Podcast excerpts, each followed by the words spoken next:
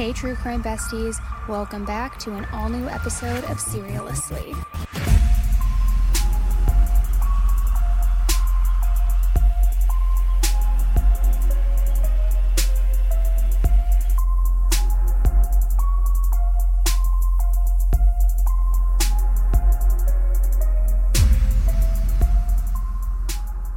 Hey, everybody, welcome back to an all new episode of Serialously with me, Annie.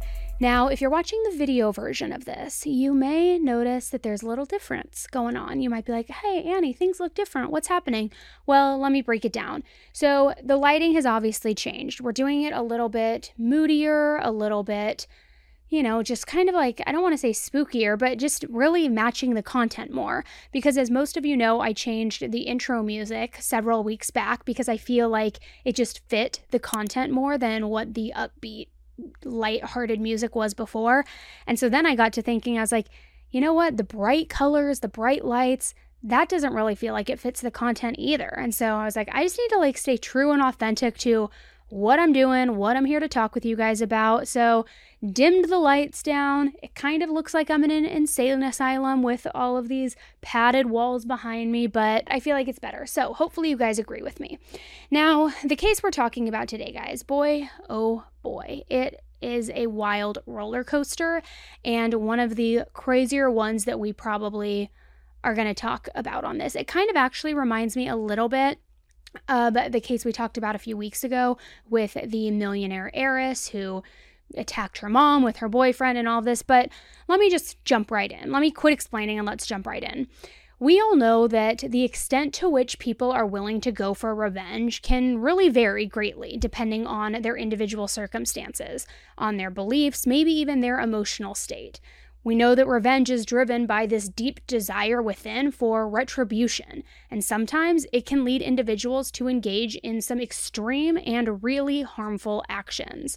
Some people may even be driven to seek revenge through legal means, while others may resort to illegal or unethical methods. It can perpetuate this cycle, a cycle of violence, of damage, and can damage relationships, causing long lasting consequences.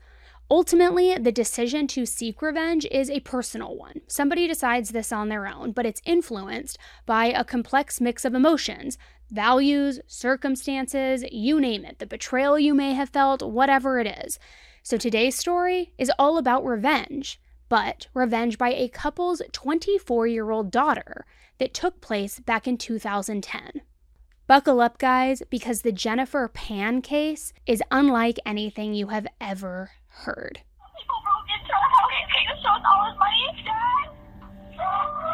53 year old Bic Pan was shot and killed during a home invasion on November 8, 2010. Her husband, Han Pan, was shot in the head but survived.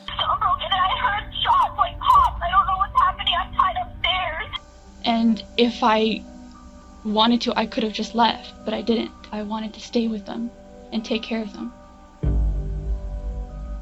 So this wasn't some evil plot that you thought up to. Oh my god, no. No interaction, no belief, no, you didn't have anything to do with this thing at all whatsoever. No. You don't engage in illegal activity? No.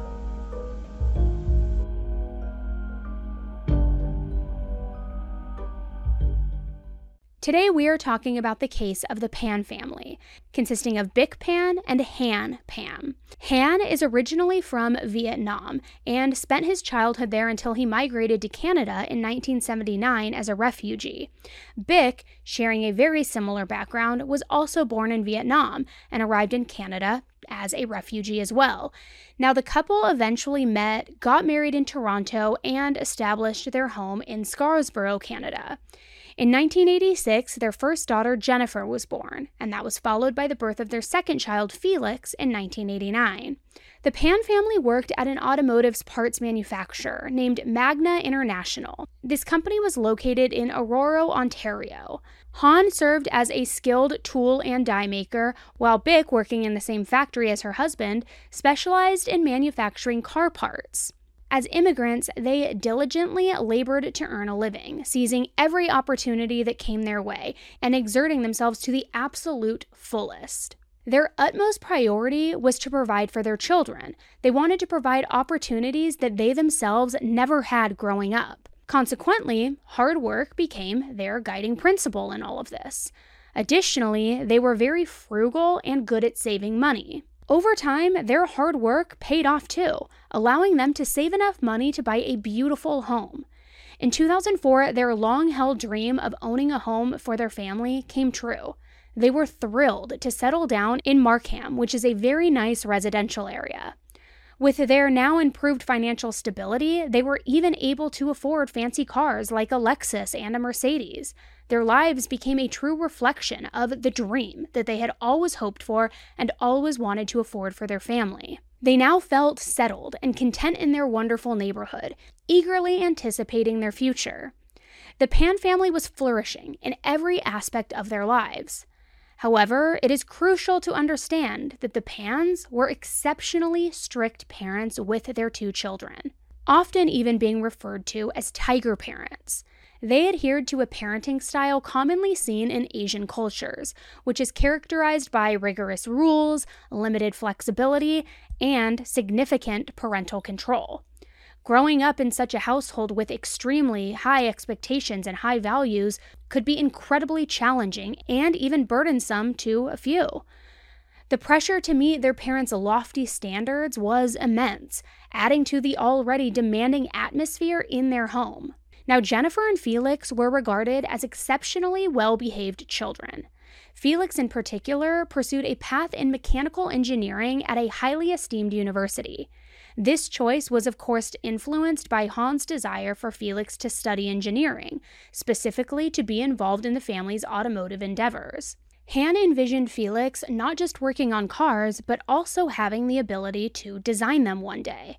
And Jennifer was equally remarkable in her academic pursuits and had a bustling extracurricular life. She embarked on her musical journey early on, starting piano lessons at the young age of four. Additionally, she showcased her talent by playing the flute in the school band. Beyond music, Jennifer found great passion in figure skating, dedicating extensive time and effort to become an Olympic athlete. Now, the competitive world of figure skating brought in an entirely new set of stressors. More than just the academic pressure and the strict rules that were happening in the household, it brought on a whole nother set of stress. However, an unfortunate incident occurred when Jennifer suffered a severe ligament injury in her knee, forcing her to make the difficult decision to quit figure skating altogether. This injury shattered her dreams of becoming an Olympic athlete one day. But she still had her academics going for her, right? Because Jennifer was believed to be an exceptional academic student. However, she had been keeping some secrets from her parents, and her school performance was one of them. Despite her parents' high expectations for her grades, Jennifer typically achieved an average in the 70s range, falling short of straight A's, which normally wouldn't bother too many people or too many parents. It's passing. But remember, Han and Bick were very, very strict, and this was unacceptable to them. But Jennifer's passion and her success lied in music. She excelled and found great joy in her musical pursuits, but her parents insisted on her achieving the perfect grades. She felt trapped with no other option but to meet their demanding academic standards. So Jennifer resorted to a drastic measure. She began forging her report cards, fabricating her grades to deceive her parents into believing that she actually was achieving straight A's, where in reality, she was just an average student. And this was just the beginning of what would soon spiral out of control. During the period in which the report cards were being faked, Jennifer was enrolled at Mary Ward Catholic School, but her academic performance and behavior began to falter even more, prompting her to switch to a different school. Her parents, who upheld these strict standards and values, were well aware of the school transition, and they closely supervised her daily routine. They diligently picked her up from school and closely monitored her participation in any extracurricular activities. Her parents had an intense aversion to boys as well. Jennifer's parents strictly forbid her from having any friendships with boys or any romantic relationships. This also meant that she was forbidden from attending school dances, a restriction that would naturally frustrate any teenager who was trying to fit in, make friends, go to prom, go to winter formal, and she wasn't able to do any of that. Instead, it was school, home, flute, piano, that's it, that's all, get good grades, no friends, no boys, no nothing.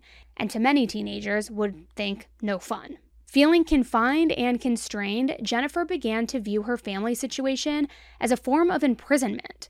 So, to cope with the overwhelming pressure, she resorted to fabricating many aspects of her life, not just the report cards. She was a liar, and her lies created a ton of pressure in her life to be able to keep up with all of them. And despite her parents strictly saying absolutely no dating, Jennifer crossed paths with a boy named Daniel Wong during the 11th grade. Daniel was known for his fun and outgoing nature. He was a year ahead of her in school as well. He played the trumpet in the band, and they formed a connection and really began to bond. In 2003, an exciting opportunity arose for Jennifer and Daniel as they embarked on a school field trip together to Europe. Their journey included a performance at a very prestigious concert hall. However, smokers who were smoking in the area triggered Jennifer's asthma, causing her to panic and to experience severe distress. But during this moment, Daniel was able to really calm down Jennifer and help ground her, help calm her down from the situation. Because of this, Jennifer felt an overwhelming sense of gratitude and viewed him as a true lifesaver. This incident served as a catalyst, deepening her feelings for Daniel and the bond that they shared. As the summer unfolded, they began dating, keeping their relationship completely hidden from Jennifer's overly strict parents. Jennifer had received early admission to Ryerson University. However, that admission was revoked when it was discovered that she had failed one of her calculus classes during her senior year. However, instead of being honest about her setback, she chose to conceal the truth again from everyone, including her parents. Jennifer even went to the extent of fabricating an acceptance letter, further deceiving her parents and successfully deceiving her parents. And astonishingly, her parents remained unaware of the fact that Jennifer had not even graduated from high school. Now, given the immigrant success story that the Pan family was, overcoming all of these obstacles, coming out of their country and into a new one, being successful, they, of course, had all sorts of hopes and dreams for their children. At first, Han, Jennifer's father, held aspirations for his daughter to pursue a career in medicine. However, as he developed a deeper understanding of Jennifer's true nature, he recognized that imposing this path upon her was not the most suitable choice. He acknowledged and realized that a medical career, particularly one involving working with bodies, would make her uncomfortable, as she did not have the stomach for it, and often it would induce panic attacks. But Han still wanted Jennifer to pursue something in the medical field, so he settled for pharmacology. After careful consideration, Jennifer agreed with her father's proposal and made the decision to inform her parents that she planned on attending Ryerson University. But unbeknownst to them, Jennifer's lack of a high school diploma remained a secret entirely. With her fabricated narrative in place, Jennifer outlined her plan to spend two years at Ryerson before then transferring to the esteemed University of Toronto to pursue that program in pharmacology. But how was she going to pull this off? She wasn't accepted into this college, not even the first two year college. She hadn't even graduated high school. She was spinning this false narrative and this very complex lie to her parents, not necessarily connecting the dots that she was never going to be able to deliver on it. When it came to how her college education was going to be paid for, Jennifer successfully convinced her parents that she had secured scholarships as well, in addition to grants and financial aid to cover her entire education. With determination, she meticulously upheld this facade by purchasing textbooks, got an old laptop from a friend, took the bus to the local library every day, and began immersing herself in educational documentaries. She took notes on subjects that she thought she would be learning about in her first few years of college as well, all to create this illusion that she was actively preparing for her upcoming academic journey. And I'm sorry, but if you're already going to these extremes daily, then why not actually just go to college? Even if you didn't graduate high school, get your GED, then go to college, but to immerse yourself in academic documentaries, go to the local library, study all of these things, it's almost like you're doing the work already, at least partial work. Why not just fully commit and actually do the work? Then you wouldn't have anything to lie about. You wouldn't have any resentment or lies to keep up with with your parents. Like, it would all be good. It just doesn't really make sense to me. Hey, besties. Okay, can we talk about summer wardrobe upgrades? Because honestly, who doesn't want to level up their style game right now? It's hot out, it's summertime, it's time to elevate. I just want to forget about all of those flimsy, fast fashion clothing hauls. I feel like it's time to invest in high quality essentials that will just stand the test of time. And that's where Quince comes in. It is now my go to for the perfect blend of quiet luxury items and affordable prices. Quince has everything you need to refresh your wardrobe, too. Think like 100% European linen under $50, or luxury mulberry silk skirts, Italian leather bags, stunning 14 karat gold jewelry, which by the way just starts at $30. Can you even believe that? Now, the best part is Quince's prices are 50 to 80% less than similar brands. It is a steal. Now, you know I worked in the fashion industry for over 15 years, and let me tell you, here is their secret sauce. Quince creates timeless, classic styles that never go out of fashion. That means that you'll have these pieces in your closet forever. Now, I recently got my hands on some Quince items, and let me tell you, I am blown away. Remember, I was in the industry forever. Not a lot shocks me, and is a pleasant delight for me. But I got this amazingly soft cashmere bubblegum pink pullover that would normally cost hundreds of dollars for that quality, and I got it for $50. I also got this timeless black silk skirt that I can pair with either a nice blouse for more of a professional look, or, you know, one of my staple graphic tees that I always wear for more of a street style look. The quality and timelessness of their styles is really impressive. Plus, they're so versatile, so you can style it in countless ways. It's like having a fashion chameleon in your wardrobe. Now, you're probably wondering okay, Annie, sounds great and all, but how does Quince do it, right? Well, they partner directly with top factories, cutting out the middleman and passing that savings on to us as customers. It is smart and cost effective, but that's not all. What I love the most, if not for their fashion forward items and their quality of goods, Quince only works with factories that prioritize safe, ethical, and responsible manufacturing practices. They also use premium, eco friendly fabrics and finishes. It is a win win for style and sustainability.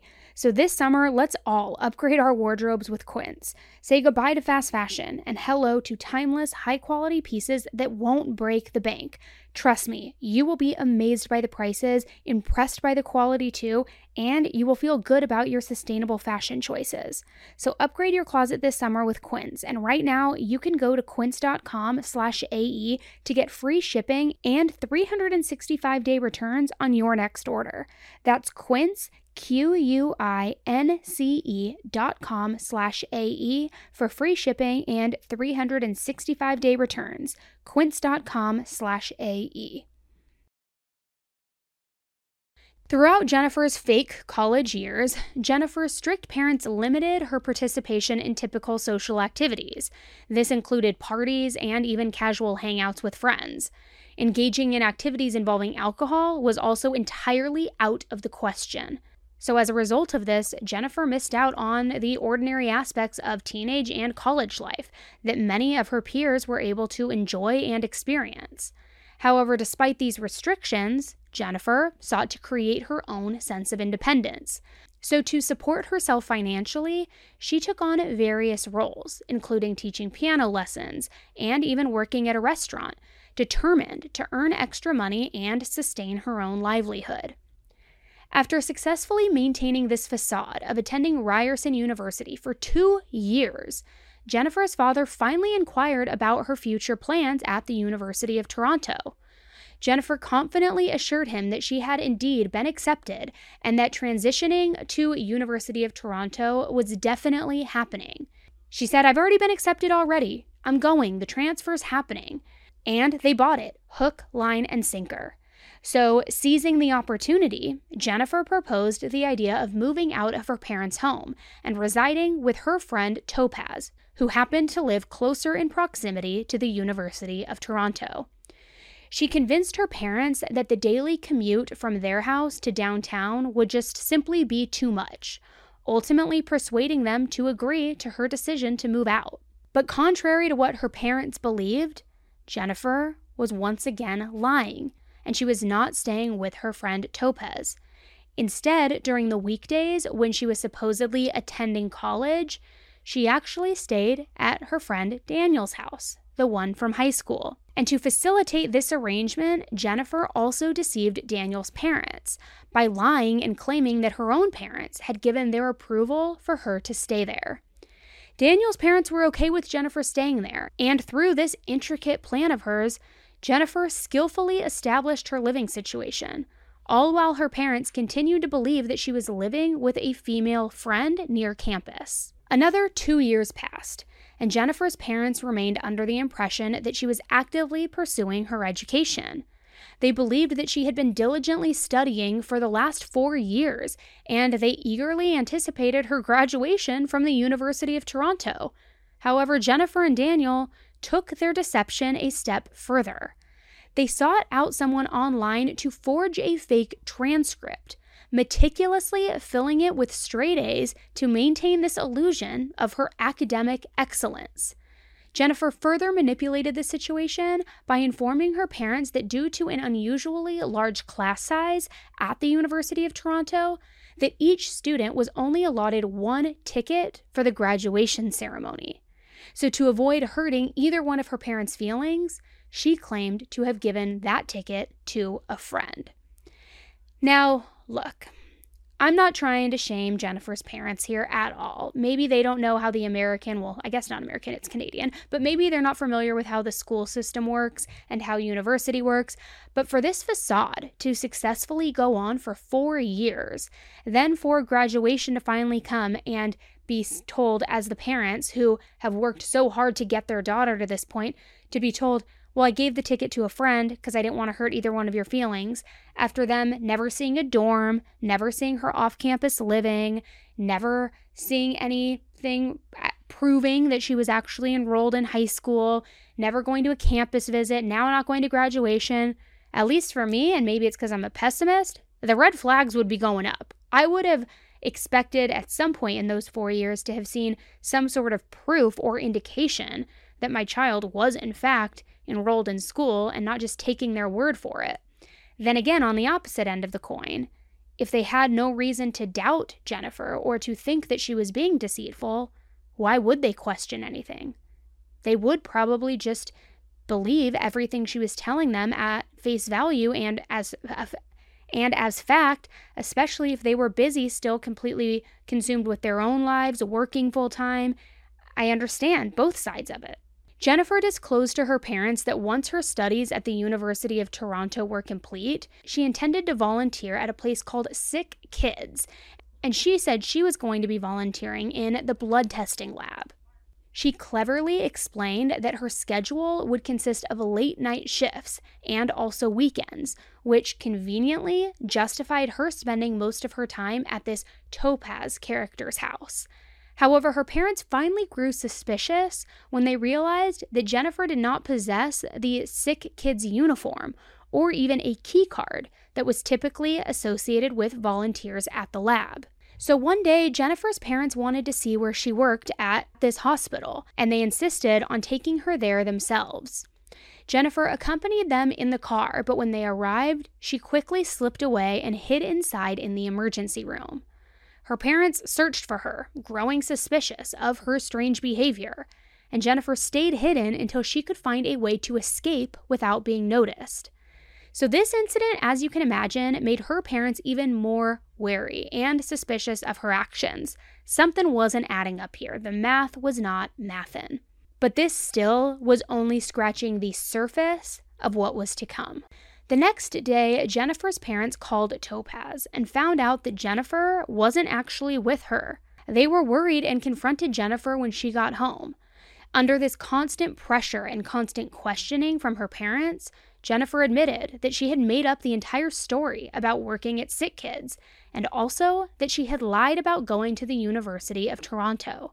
She revealed that she had, in fact, been living with Daniel instead of Topaz the entire time, although she still maintained that she had graduated high school and that she had attended Ryerson University. Jennifer's parents, as I'm sure you can imagine, were so overcome with anger in this moment, leading them to take drastic measures. They seized her cell phone, her laptop, effectively cutting her off from the outside world entirely. They forced her to resign from her restaurant job and limited her to only teaching piano. Jennifer's parents also imposed strict surveillance on her, closely monitoring her every move, even tracking her car mileage to ensure that she remained within their predetermined boundaries. So Jennifer's once joyful existence turned into a miserable ordeal, leading her to vent her frustrations on Facebook, likening her living situation to a form of house arrest. Despite the restrictions placed upon her, Jennifer managed to find opportunities to still spend time with Daniel whenever possible. In an attempt to deceive her parents, one night she pulled the whole arrange your blankets and pillows under your bedding to make it seem like you're sleeping inside of it type of thing, when she was actually at Daniel's house the entire time. Unfortunately, her mother discovered this ruse the following morning, leading to an even tighter grip of control from her parents. Jennifer's parents issued strict demands, ordering her to sever all ties with Daniel, to reapply to colleges, and to pursue a career as a lab technician. Her father also delivered an ultimatum, presenting her with a choice either attend school or face the prospect of being kicked out of the house. He explicitly forbid her from seeing Daniel any longer, leaving Jennifer heartbroken and devastated. He even went to the extreme of stating that if she ever wanted to see Daniel, she would have to wait until he died. That is pretty drastic, but I get it. They think he's a bad influence on her and they're trying to get their daughter on the straight and narrow. So, as time went on, Daniel was starting to get increasingly wary of the challenges posed by Jennifer's strict parents and the constant drama that surrounded their relationship. He grew frustrated with the excuses and limitations that prevented them from spending any sort of quality time together. Ultimately, Daniel made the difficult decision to end their relationship entirely, causing immense heartbreak for Jennifer. Jennifer felt overwhelmed and completely lost as she saw everything slipping out of her grasp, particularly her parents driving away the person that she deeply loved. The pain became unbearable when she learned that Daniel had already moved on and started dating somebody new named Christine. Jealousy at this point consumed her, and the jealousy was fueling her desperation even further. In a misguided attempt to regain control, Jennifer concocted a plan to deceive Daniel now. Now, he was her target of deception.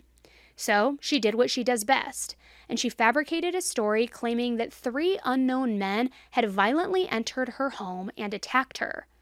To escalate the situation, she also alleged that a few days later, she received a threatening bullet in the mail from Christine, intended as a warning to stay away from Daniel. I mean, this chick is unhinged. It's one thing to fib to your parents because you want to go to a school dance it's an entire nother thing to fake transcripts, lie about going to university, lie about your living situation, deceive your parents in that way, and then it's a whole nother turn of events when you start deceiving the person who you were deceiving your parents for and telling them that you've been abducted, that now his new girlfriend is sending you crap in the mail, threatening your life, saying, Back off, bitch, here's a bullet to show you how serious I am. The delusion in Jennifer's mind is unbelievable and she is unhinged, in my opinion. Then we enter the spring of 2010, and Jennifer found herself reconnecting with an old childhood friend named Andrew. During a moment of vulnerability, Andrew shared with Jennifer that he had once contemplated the idea of killing his father. Now, a moment of vulnerability, yes, because you've got to trust somebody to confide something like that, but also, we've talked about it before on here. When two diabolical people meet, and then share diabolical shared interests with each other, it quickly spirals and becomes a recipe for disaster. So, this disclosure sparked a dangerous thought in Jennifer's mind. She started to believe that her life would vastly improve if she could remove her strict parents, who she saw as obstacles to her relationship with Daniel and obstacles to her own personal desires with her own life. The idea of killing her father began to hold an increasingly enticing appeal to Jennifer. Andrew introduced Jennifer to his friend Ricardo Duncan, and Jennifer claimed that together they devised a sinister plan for Ricardo to carry out the elimination and murder of her father in the parking lot of his workplace. Jennifer paid Ricardo $1,500 through the money that she had earned through her piano lessons, and she instructed him to proceed with the act. However, Ricardo deceitfully accepted the money, but failed to follow through with the plan. Eventually, Jennifer came to the realization that she had been deceived and then abandoned any further involvement with Ricardo, calling it a loss. You can't really admit to the police that this guy stole your money because you hired a hit on your parents or on your parent. So call it a wash, call it a loss, and move on. Now, later, you'll see that he maintained his innocence, asserting that he turned down the offer, and he insisted that Jennifer owed him a few hundred dollars for an unrelated matter. Ricardo emphasized that he had no connection to any arrangement involving to harm her father for financial gain. So, as time went on, Jennifer and Daniel's relationship ended up rekindling to an extent. In their discussions, they also delved into a disturbing plan that had taken root in Jennifer's mind. This time, they contemplated targeting not only her father, but also her mother. Their scheme involved hiring professional hitmen who would carry out the murder of her parents. The core of their plan centered around obtaining a significant amount of money from her parents' estate, all estimated to be worth approximately half a million dollars. Jennifer and Daniel envisioned using this money to make their escape and to begin a new life together. Daniel gave Jennifer an iPhone to use as a burner phone for their private conversations relating to the matter, while she used a Samsung phone provided by her parents for other things and personal matters. Daniel introduced Jennifer to a person named Lenford Crawford, also known as Homeboy, who usually charged $20,000 for the job that they wanted him to do. However, as a favor to Daniel, he offered to discount the price to $10,000 to carry out their plan of murdering Jennifer's parents. And Jennifer agreed to this arrangement. The date they chose to execute this double murder was November 8, 2010. On that evening, Jennifer was in her bedroom watching TV, while her father Han was reading a Vietnamese newspaper. At around 8:30 p.m., Han went to bed and Jennifer's mother Bic returned home from line dancing with a friend. Bic changed into her pajamas and went to the living room to watch TV. At 9:35 p.m., Jennifer received a call from David, and they had a brief conversation before ending the call. Around the same time, Jennifer quietly went downstairs and discreetly unlocked the front door. All right, guys, I am so excited to talk to you about today's sponsor because I literally use it every single day. Now, real quick, can I just vent about how exhausting these past few days have been? Late night TV binging, I'm rewatching Revenge for like the fifth time, back to back Zoom meetings, all while trying to keep up with two toddlers. It's like life never slows down. But I'm going to be honest with you and tell you what keeps me going. It's Liquid IV. It has been a game changer for me, not just for those high energy moments, but for everyday living. Adding one packet of Liquid IV to a 16 ounce water bottle or into your Trenly Stanley cup, because I know so many of you guys have got one of those, it gives you the same hydration as drinking two to three bottles of water. It hydrates you two times faster and more efficiently than water alone. Also, to all my wine drinking besties out there, this is a game changer when it comes to hangovers. Seriously, count me on that. Trust me on that. So, what's not to love? You've got convenient packaging, check. It makes me feel amazing daily, check. And the flavors, okay, they nailed it. I am obsessed with white peach and lemon lime because they are super fresh. They've got like this little zesty refreshment. I'm obsessed. It's no wonder they're America's number one powdered hydration brand. And guess what? Now they also have a sugar free option too. Hydration Multiplier Sugar Free is a game changer with its zero sugar and no artificial sweeteners. So, whether it's those late nights out at the bar, any marathon meetings you're in, or just for your everyday hydration needs, Liquid IV has got your back.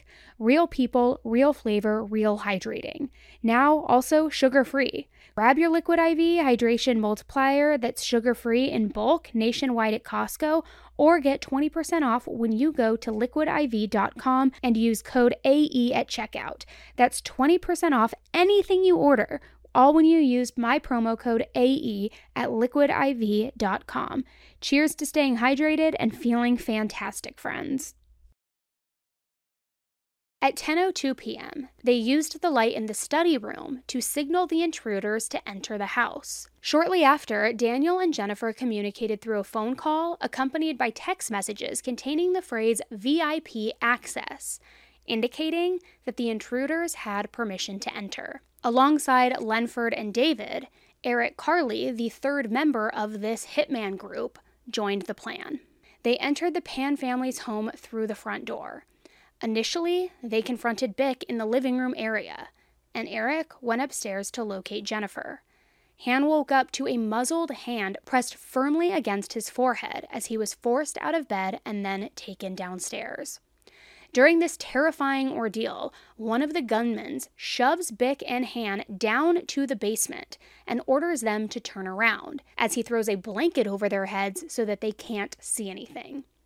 Jennifer's parents were filled with confusion and fear, desperately pleading with the intruders not to harm their daughter. Bic's final words were, Please spare Jennifer's life. The intruder provided reassurances that Jennifer would remain unharmed. However, the situation took a tragic turn as gunshots were then heard. Bic was shot at point blank, and Han was shot in the face. Jennifer, in a state of panic, immediately dialed 911, urgently explaining the dire circumstances and expressing her distress. In the background of the phone call, the piercing sound of someone screaming can be heard, indicating that Han had regained consciousness and actually discovered the tragic fate of his wife, Bick. Now, I'm going to play the 911 call for you to listen to here, which was posted by Trevor Strolling. Where are you, ma'am?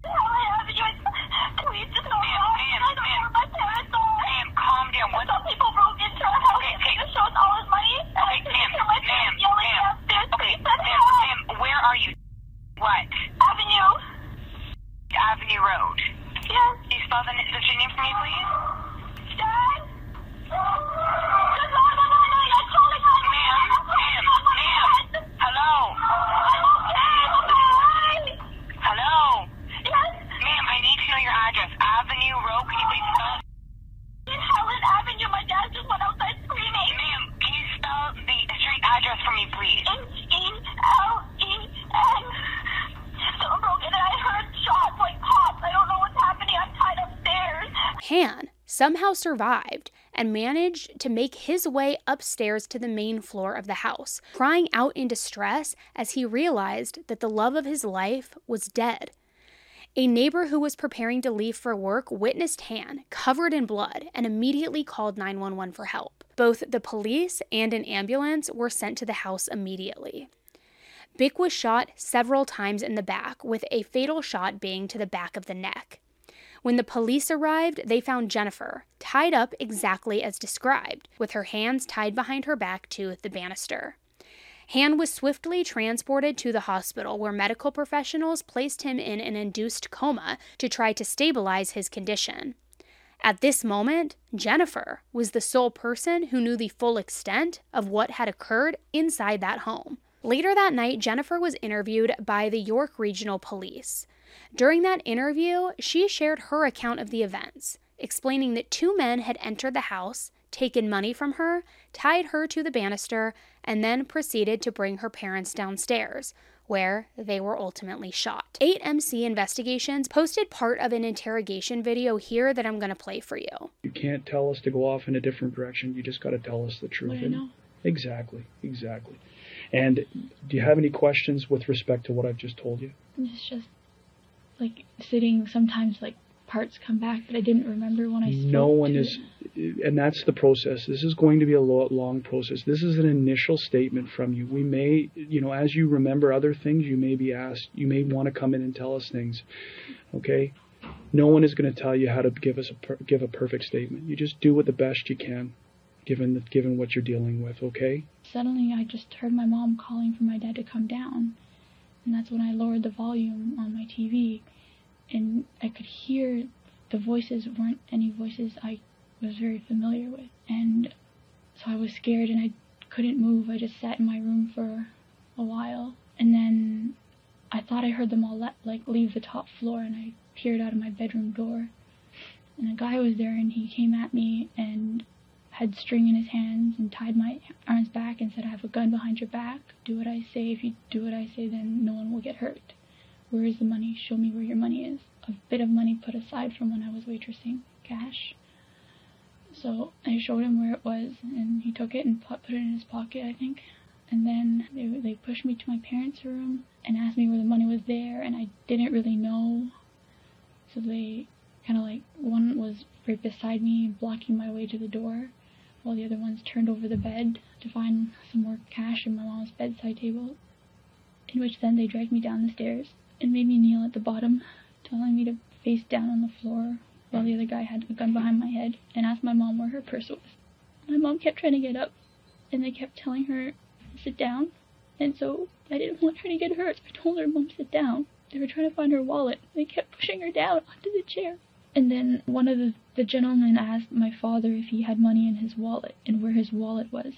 So they took me, because I was next to the stairwell, they took me up the stairs to show them where my father's wallet was. But I'm I didn't know. They had turned the room upside down. I didn't know where his pants were at that time.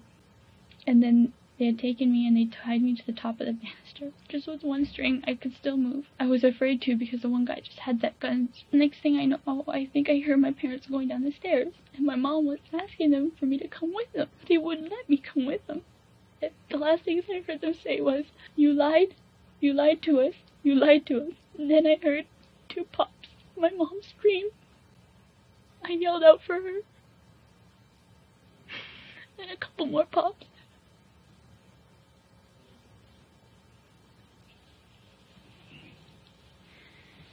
Take your time. Take your time.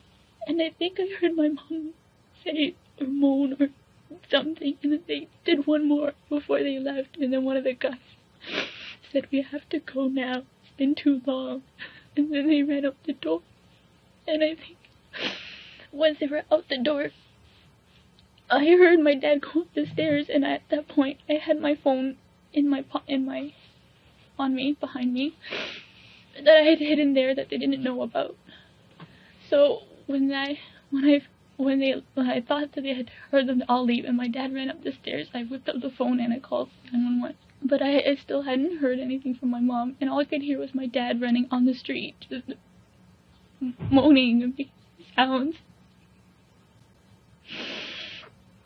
And that's pretty much uh, what I've. So what together. happens? Continue on from from now to the point that the police arrive. I was just on the phone with the secretary or the operator, and I begged her not to leave me alone. And that my dad was outside. I, I was yelling to him, but he wouldn't come in. I don't know if he didn't hear me, he didn't come in. I think he went to look for help. And I didn't get to see my dad at all until before I left the hospital just now. How did you get free? The cop came and he snipped the two the two strings off for me. I was I was asking them for so long and, and they said they couldn't untie me until they knew how to properly untie the string. Okay.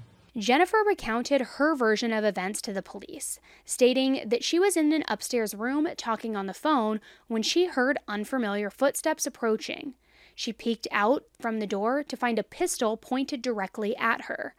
She claimed that these individuals then coerced her into gathering any money that she had in the house.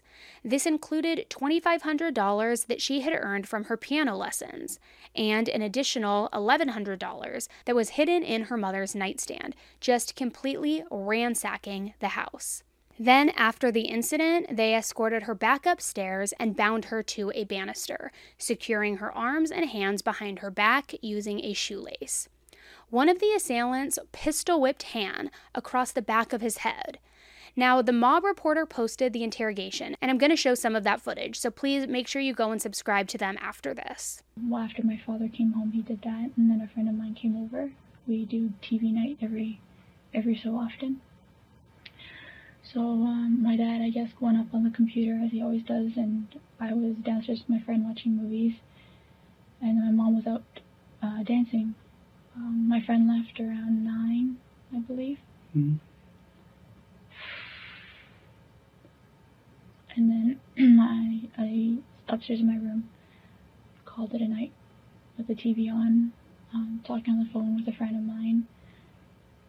And then uh, shortly after, my mom came home. I believe that was around 9:30 or so. She was rummaging downstairs. I didn't think anything of it. And then suddenly I just heard my mom calling for my dad to come down. And that's when I lowered the volume on my TV and I could hear the voices weren't any voices I was very familiar with. And so I was scared and I couldn't move. I just sat in my room for a while. And then I thought I heard them all let, like leave the top floor and I peered out of my bedroom door. And a guy was there and he came at me and had string in his hands and tied my arms back and said, I have a gun behind your back. Do what I say. If you do what I say, then no one will get hurt. Where is the money? Show me where your money is.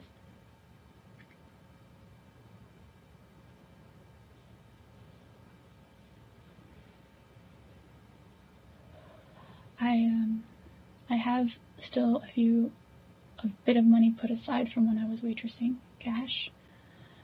So I showed him where it was, and he took it and put it in his pocket, I think. And then that's where they they pushed me to my parents' room and asked me where the money was there, and I didn't really know. So they kind of like one was right beside me, blocking my way to the door, while the other ones turned over the bed to find some more cash in my mom's bedside table.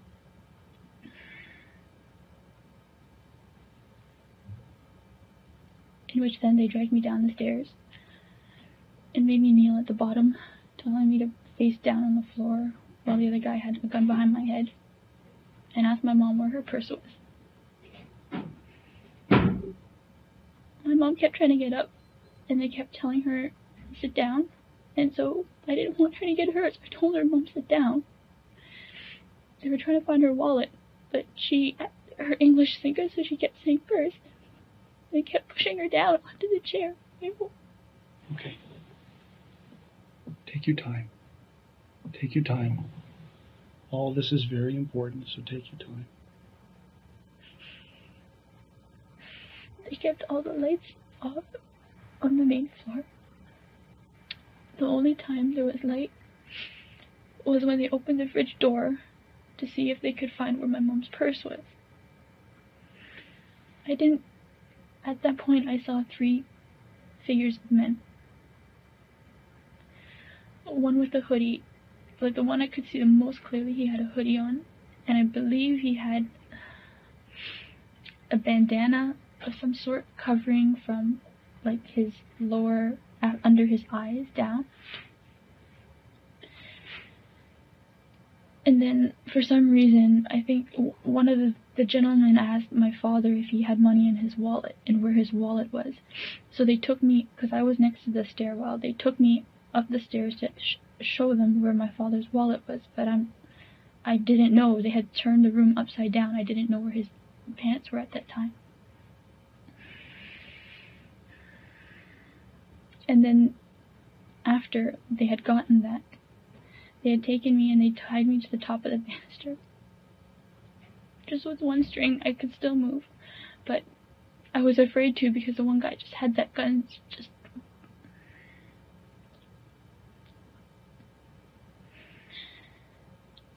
next thing I know, oh, I think I heard my parents going down the stairs, and my mom was asking them for me to come with them. They wouldn't let me come with them. And after they said, the last things I heard them say was, You lied. You lied to us. You lied to us. And then I heard two pops. My mom screamed. I yelled out for her.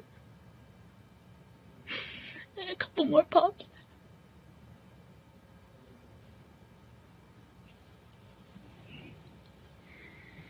Take your time. Take your time.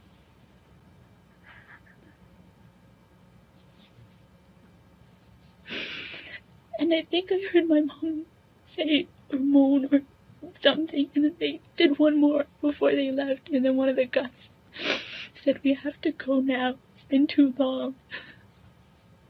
And then they ran out the door. And I think once they were out the door, I heard my dad go up the stairs, and at that point, I had my phone in my po- in my on me behind me that I had hidden there that they didn't know about. So when I when I when they when I thought that they had heard them all leave and my dad ran up the stairs, I whipped up the phone and I called 911. But I, I still hadn't heard anything from my mom, and all I could hear was my dad running on the street, just moaning and sounds.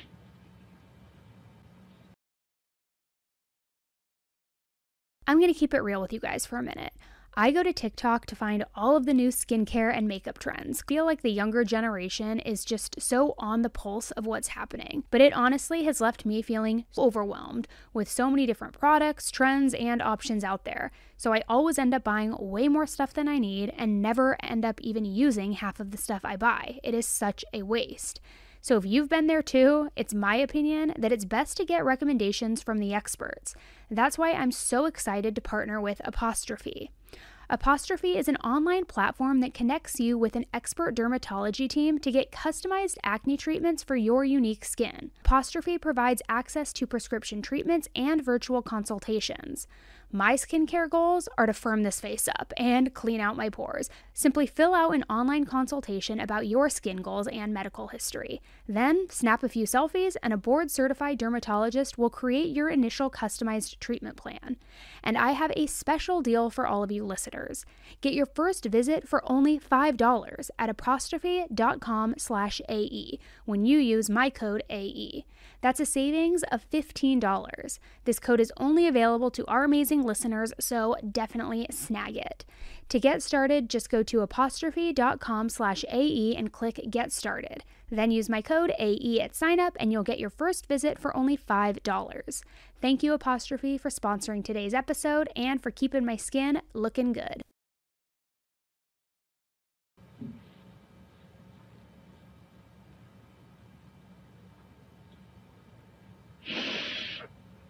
And that's pretty much uh, what I So what Yeah. happens? Continue on from from now to the point that the police arrive.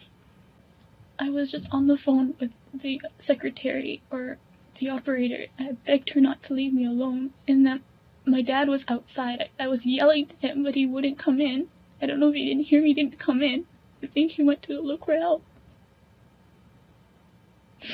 And I didn't get to see my dad at all until before I left the hospital.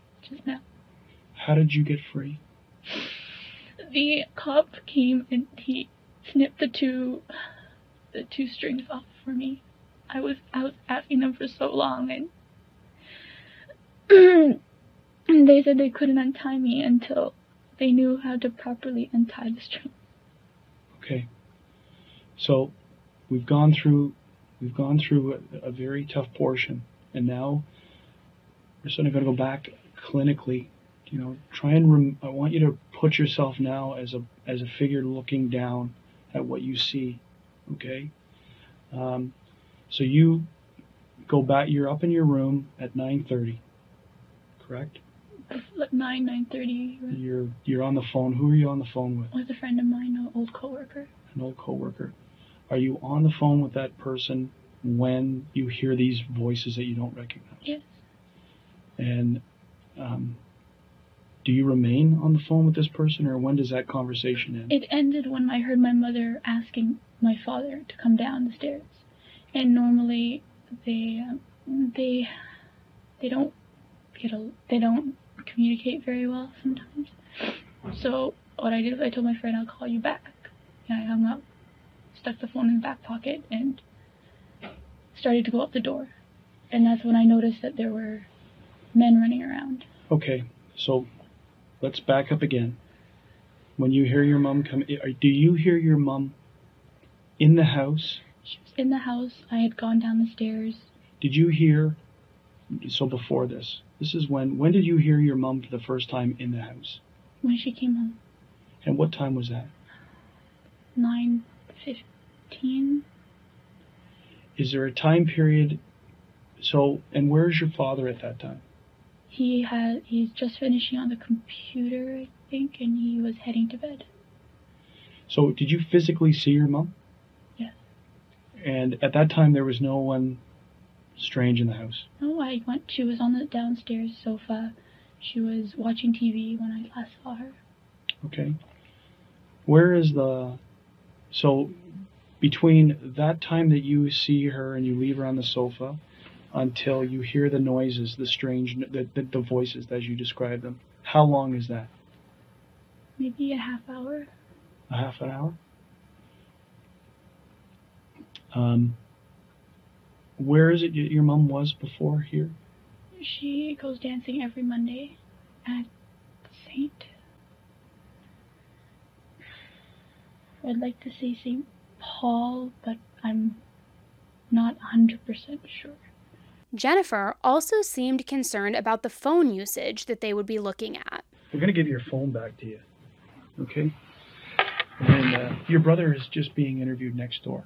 You have to get interviewed too. Yeah, Well, just because uh, you never know, right? Any other fringe stuff that comes up, it's uh, just more of an administration. But obviously, the relevant people to be interviewed, in my opinion, right now, are who your mom was with right after, or like when she went to this line dancing or this dancing, so we can clarify where it was, and you know, Like, I'm 90% sure that it's there. Okay. It, it doesn't take a rocket scientist to figure out that could she have drawn them here from where she was because of the type of car she's driving and where she's driving to. It's it's very possible. It's something that we obviously have to explore. So how am I going to find out who she was with tonight? I don't have her number to home. Um, Is there a way on your phone? uncle, Can you use your phone to find that to find out who she, the people she was with tonight? I could ask phone one of my uncles and ask them for that girl's number. Okay. It's one Um, of his nieces. we're going to need i'm going to ask you to do that okay if you can do that for us um, who who are you with what phone service are you with Rogers. with rogers okay we're going to prepare a consent for you for the phone records and then um, i'm going to uh, uh, give your phone back i'm going to ask you to call what this uncle uh, so that we can find out where where she went who she was with and where she went tonight Mhm. because we need to obviously find out, confirm where it was, and confirm who she was where and if there was any problems. Okay?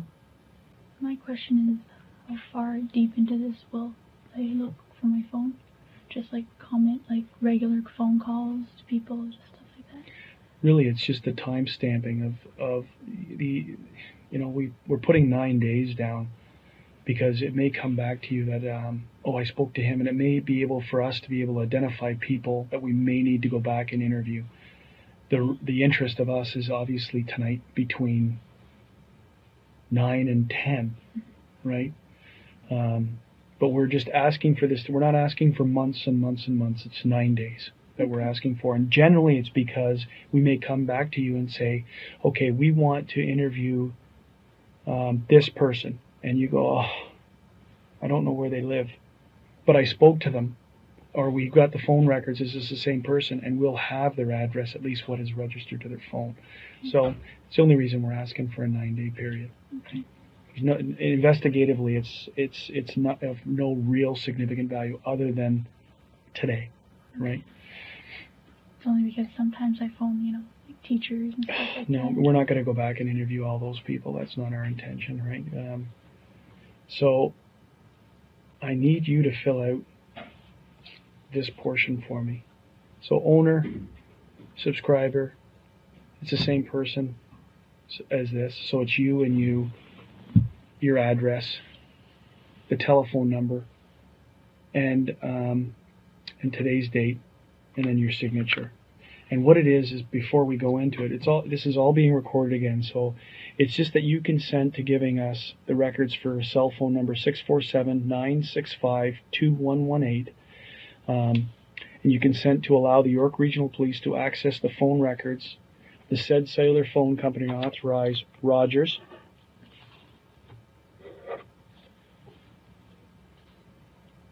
for the following billing records, incoming and outgoing numbers dialed, registered owner information, including credit and payment history. This is really how we link phones to people, how we confirm that it's your phone, and the tower site location, if requested, for the above mentioned times and dates.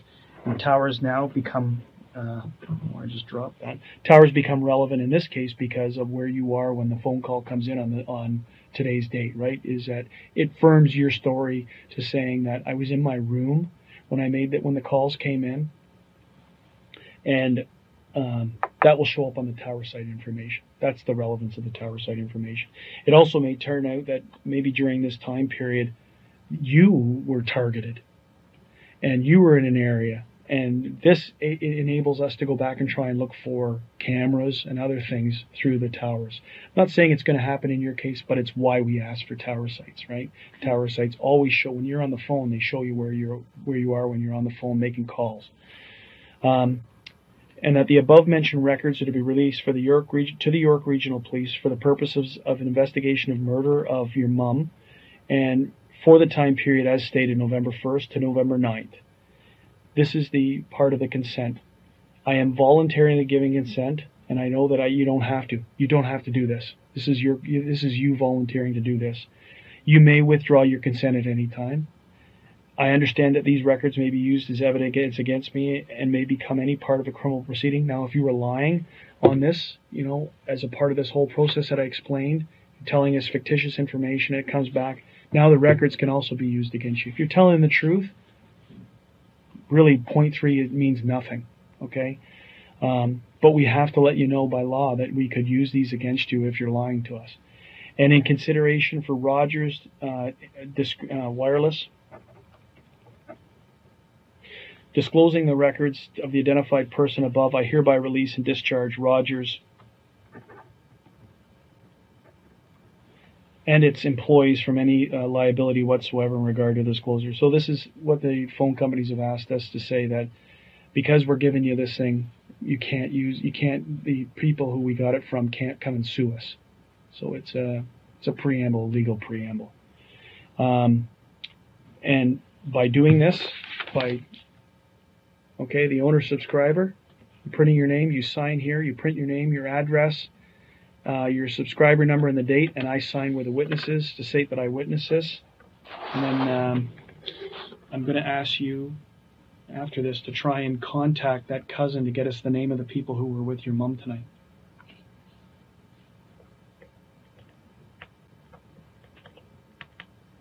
Two days after the initial interview, the police requested Jennifer to return for further questioning.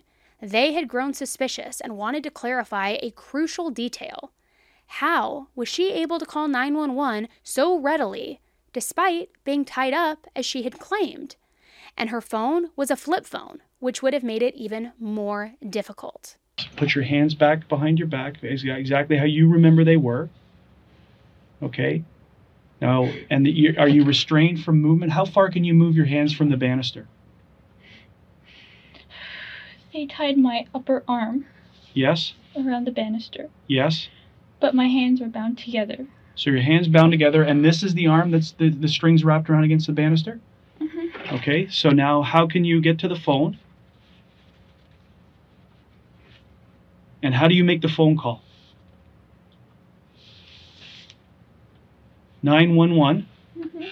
And do you talk down like that? Yes, I'm yelling at the phone like this. And how can you hear? I turned the volume on max. Yes? So that's exactly the way that you're talking to her against the railing. Mm-hmm. Okay, that's good enough. Sit down. Put your sweater back on. Bich's funeral took place on November 15, 2010, at the Ogden Chapel in Scarborough. The police had an undercover officer present during the service because they wanted to observe Jennifer's behavior and assess whether she exhibited the expected emotions, considering the traumatic incident of a home invasion and the murder of her parents that she had just experienced. The incident involved two individuals entering her home, tying her up, and shooting her parents. So, to the rest of the world, Jennifer was a survivor of something unthinkable However, it didn't go without notice that Jennifer displayed absolutely no visible signs of emotion during the funeral. She didn't shed a single tear. While people mourn in different ways, I surely understand that, this lack of emotional response raised suspicions among those around her, including the police. I mean, she had just survived a brutal attack. Her mother was killed, her father was in a coma. You would think that there would be some type of emotion there, but there wasn't. Consequently, the police initiated an extensive surveillance operation on Jennifer, discreetly monitoring her activities over an extended period of time.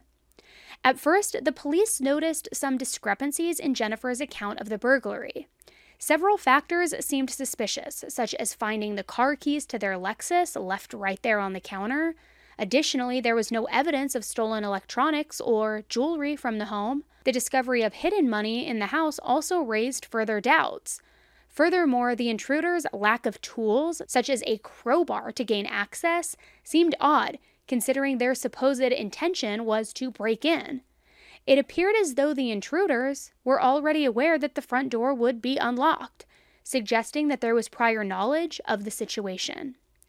Another perplexing aspect was that Jennifer was left completely unharmed, despite the assumed motive to murder all potential witnesses. These inconsistencies caused the police to question the authenticity of Jennifer's initial story. So detectives went back to work and they listened to that 911 call again and they realized something. Ma'am, I need to know your address. Avenue Road, can you please Helen Avenue, my dad just went outside screaming. Ma'am, can you spell the street address for me, please? H-E-L-E-N. Someone broke in and I heard shots like pops. I don't know what's happening. I'm tied upstairs. Jennifer had said that her father had run out of the house, leaving detectives to question what parent would not check on their screaming child after a home invasion. The only one who could answer that question, though, was Han.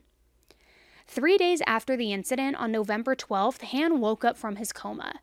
It was a sheer miracle after being shot in the face at such close range. Despite his serious injuries, such as facial fractures, bullet fragments in his face, and a broken neck bone, he had a clear recollection of what had happened that fateful night. Han distinctly remembered seeing Jennifer engaging in a friendly conversation with one of the intruders while they were all inside of the house. And as you can imagine, this revelation heightened the suspicions surrounding Jennifer's potential involvement in the events even more. His recollection was completely different from what Jennifer had told the police. And this obviously isn't the first time that she had been caught in a lie. After Han regained consciousness, his account of the incident contradicted Jennifer's version of events completely. According to Han, Jennifer was not tied up or restricted in any way.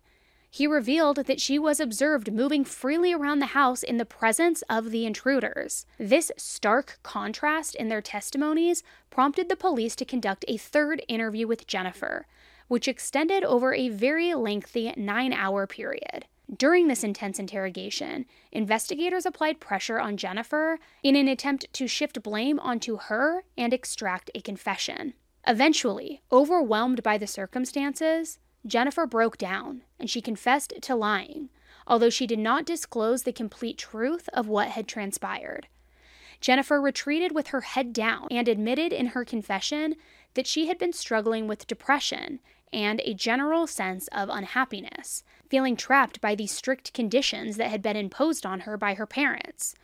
She revealed that her initial intention was to have someone put an end to her own life, but that a misunderstanding occurred, leading to her parents becoming the target instead, saying that she was so upset about not being able to see Daniel that she wanted to leave this world.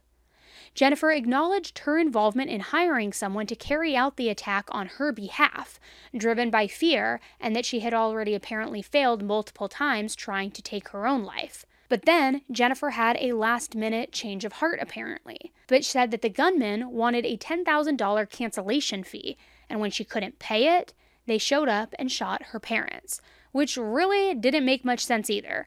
So basically, instead of not giving them any money to do it, she was giving them money to stop it.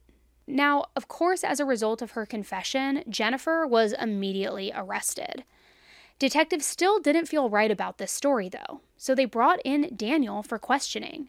Daniel told investigators that Jennifer did want her parents dead and that he had given her a burner phone to contact the hitmen.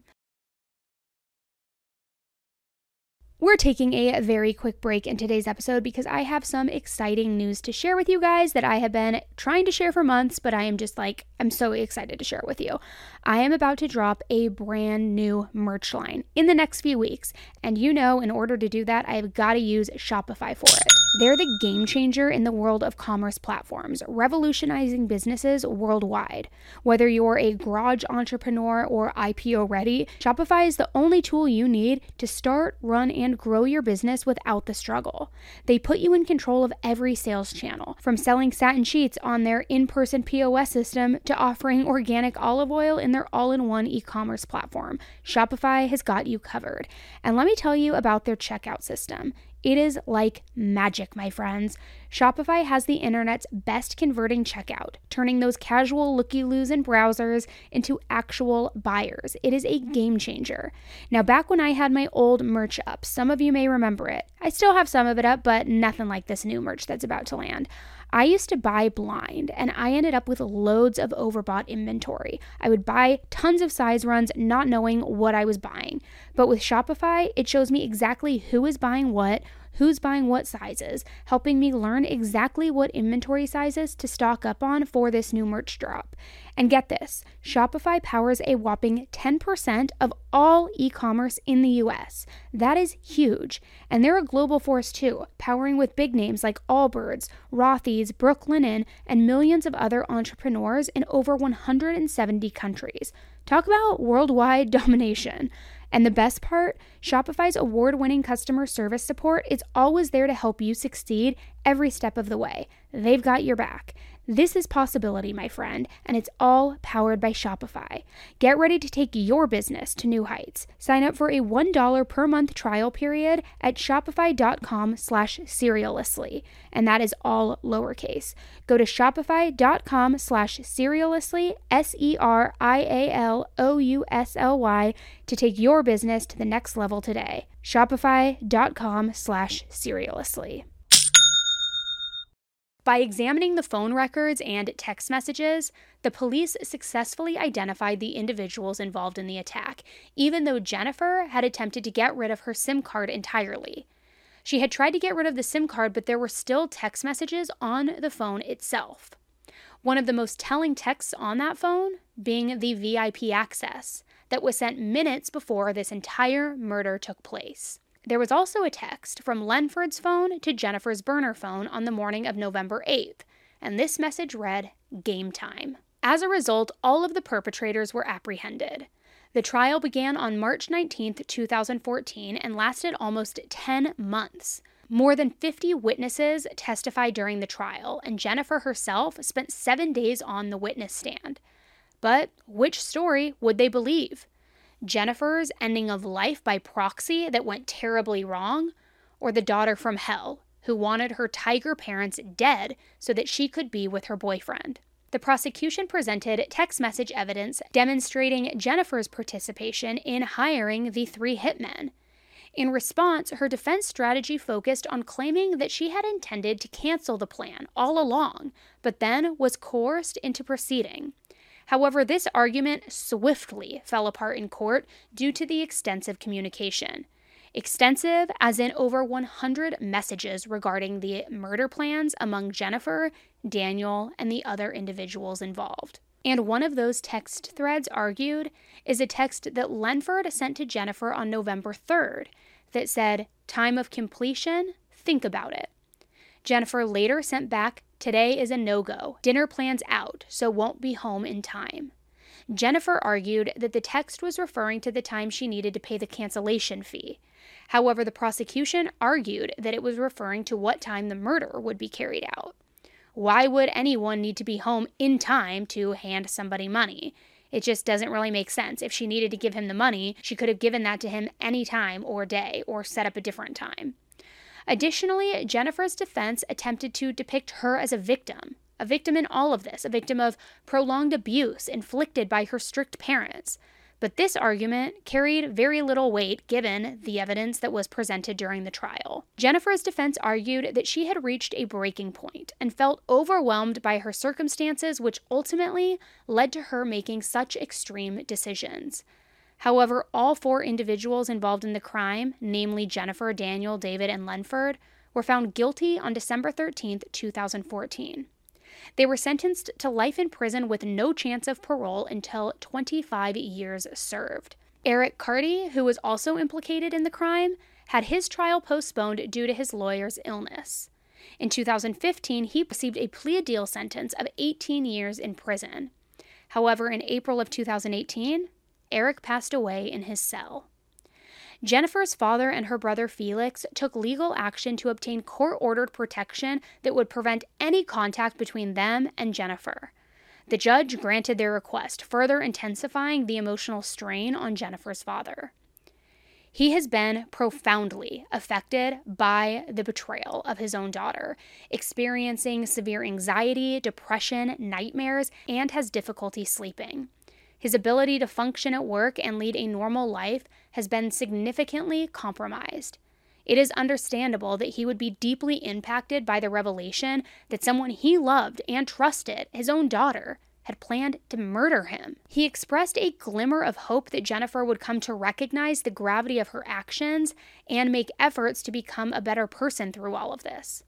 During the trial, he gave statements to the court about how the death of his wife has changed their life. He said, and I quote, When I lost my wife, I lost my daughter at the same time. I don't feel like I have a family anymore. Some say I should feel lucky to be alive, but I feel like I am dead too. I hope my daughter Jennifer thinks about what has happened to her family and can become a better, honest person someday. Jennifer is presently incarcerated at the Grand Valley Institution for Women in Kitchener, Ontario. Following the incident, Felix, her brother, chose to separate himself from the circumstances and forge a fresh start far away from everyone. He made a move to the East Coast in order to rebuild his life, a new life.